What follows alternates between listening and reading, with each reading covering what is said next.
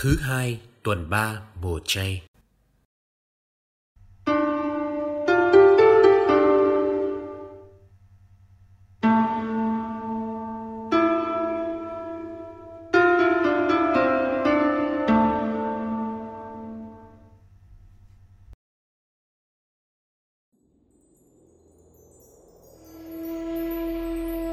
Ông Naaman được chữa khỏi bệnh phong hủi. Sách các vua quyển thứ hai, chương 5 Ông Naaman, tướng chỉ huy quân đội của vua Aram, là người có thần thế và uy tín trước mặt chúa thượng của ông. Vì Đức Chúa đã dùng ông mà ban chiến thắng cho Aram. Nhưng ông lại mắc bệnh phong. Khi những người Aram đi càn quét, họ đã bắt được một cô bé từ đất Israel đưa về. Nó vào giúp việc cho vợ ông Naaman. Nó nói với bà chủ, Ôi, phải chi ông chủ con được giáp mặt vị ngôn sứ ở Samari thì chắc ngôn sứ sẽ chữa ông khỏi bệnh phong. Ông Naaman đến tường trình với chúa thượng của ông.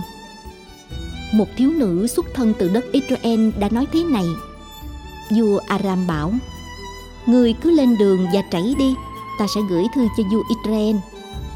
Ông Naaman lên đường, mang theo 300 ký bạc, 60 ký vàng và 10 bộ quần áo để thay đổi. Ông trình thư lên vua Israel.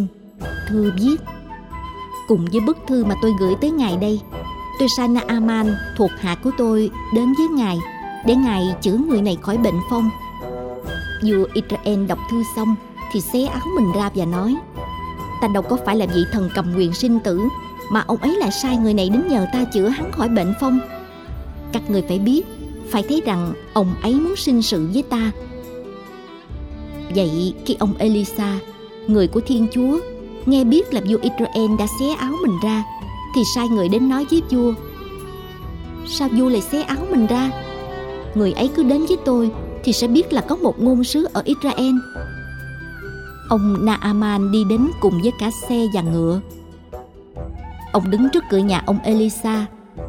Ông Elisa sai sứ giả ra nói với ông. Ông hãy đi tắm bảy lần trong sông Jordan da thịt ông sẽ trở lại như trước và ông sẽ được sạch. Ông Naaman nổi giận bỏ đi và nói Ta cứ nghĩ bụng là thế nào ông ấy cũng đích thân đi ra Rồi đứng mà cầu khẩn danh Đức Chúa, Thiên Chúa của ông ta Ông ta sẽ quơ tay lên đúng chỗ phong mà chữa khỏi Nước các sông Abana và Patpa ở Damas chẳng tốt hơn tất cả nước sông ở Israel sao? Ta lại không thể tắm ở các sông ấy để được sạch hay sao? Ông quay lưng lại và tức tối ra đi. Bấy giờ, các tôi tớ của ông đến gần và nói, cha ơi, giả như ngôn sứ bảo cha làm một điều gì khó, chẳng lẽ cha lại không làm? Phương chi, ngôn sứ chỉ nói, ông hãy đi tắm thì sẽ được sạch. Vậy ông xuống dìm mình bảy lần trong sông Jordan, theo lời người của Thiên Chúa da thịt ông lại trở nên như da thịt một trẻ nhỏ. Ông đã được sạch. Cùng với đoàn tùy tùng, ông trở lại gặp người của thiên chúa. Ông vào đứng trước mặt ông ấy và nói nay tôi biết rằng, trên khắp mặt đất không đâu có thiên chúa, ngoại trừ ở israel.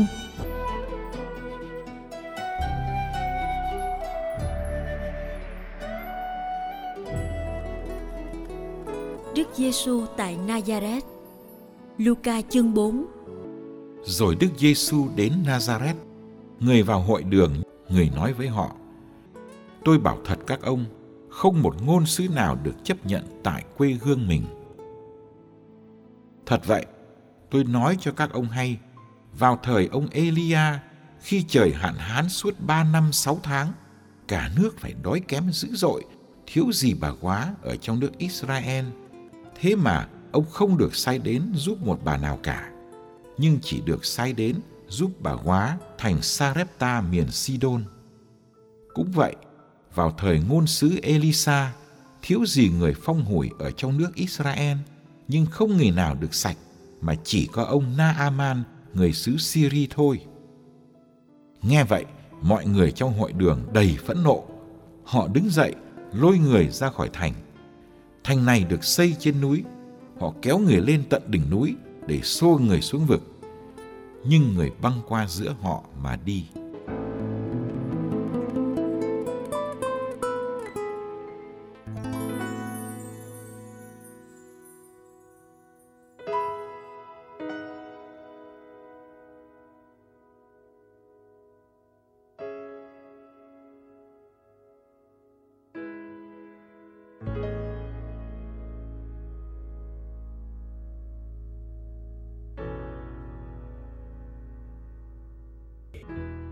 Trong mùa chay, giáo hội cho chúng ta nghe về kết cục khá bất ngờ và đau đớn của Đức Giêsu khi Ngài trở về với hội đường của làng Nazareth thân quen.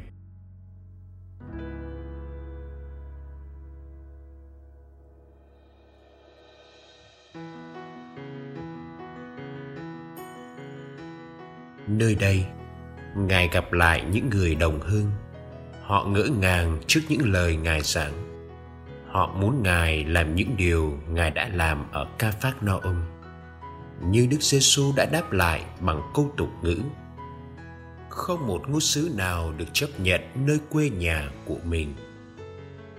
Đức giê -xu tự nhận mình là một ngôn sứ, như những ngôn sứ khác trong lịch sử Israel – ngài cũng không được đón nhận và tin tưởng bởi những người cùng quê họ nghĩ mình đã quá biết ngài biết gia tộc biết nghề nghiệp biết quá khứ từ ấu thơ đến lúc trưởng thành.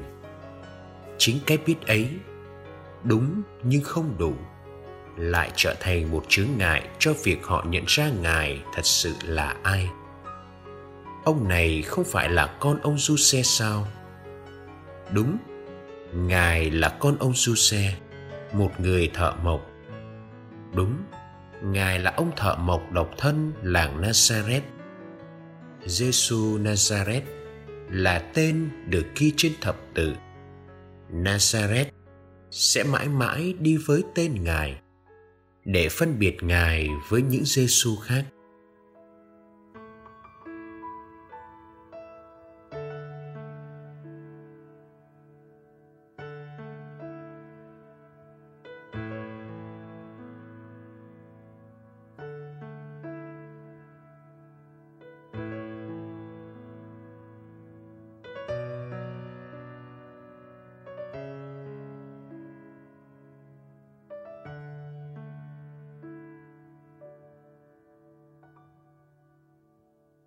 Đức Giêsu chẳng bao giờ coi thường Nazareth, quê nhà của mình. Ngài quen biết những khuôn mặt trong hội đường này và yêu mến họ. Nhưng sứ mạng của Ngài trải rộng hơn Nazareth nhiều. Ngài cho thấy mình không bị trói buộc bởi mối dây làng xã, cũng không bị giữ chân bởi những người đồng bào cùng tôn giáo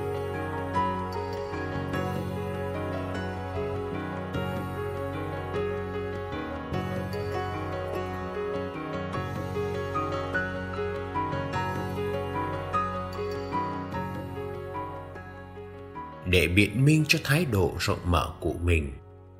Đức giê -xu đã nhắc đến hành động của hai vị ngôn sứ thời cựu ước. Elia, vị ngôn sứ đầy quyền năng, được Thiên Chúa sai đến với một bà hóa. Bà này là một người dân ngoại sống ở Sidon, vùng dân ngoại. Elisa, vị ngôn sứ học trò của Elia, đã chữa bệnh phong cho Naaman. Ông này là người dân ngoại, chỉ huy đạo quân của Syria. Như thế, các vị ngôn sứ nổi tiếng đã không bị bó hẹp trong dân Do Thái. Họ đã mở ra với dân ngoại. Đức giê -xu cũng chẳng bị giới hạn bởi bất cứ biên cương nào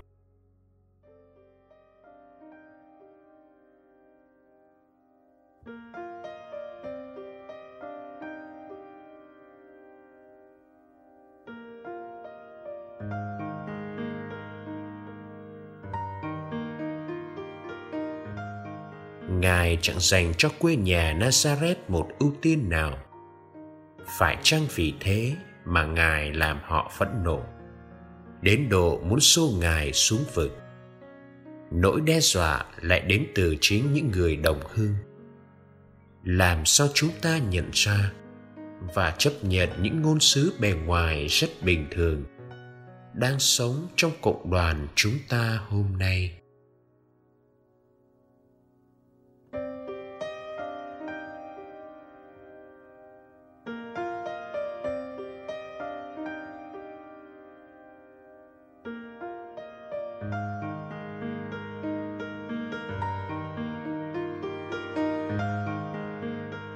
lạy Chúa Giêsu, dân làng nazareth đã không tin chúa. Vì chúa chỉ là một ông thợ thủ công. Các môn đệ đã không tin chúa. Khi thấy chúa chịu treo trên thập tự nhiều kẻ đã không tin chúa là thiên chúa. Chỉ vì chúa sống như một con người cũng có lúc chúng con không tin chúa hiện diện dưới hình bánh mong manh, nơi một linh mục yếu đuối. Trong một hội thánh còn nhiều bất toàn.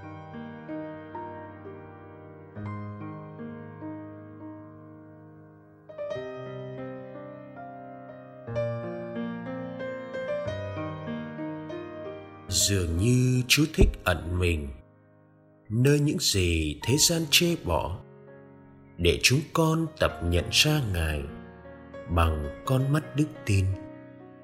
Xin thêm đức tin cho chúng con để khiêm tốn thấy ngài, tỏ mình thật bình thường giữa lòng cuộc sống.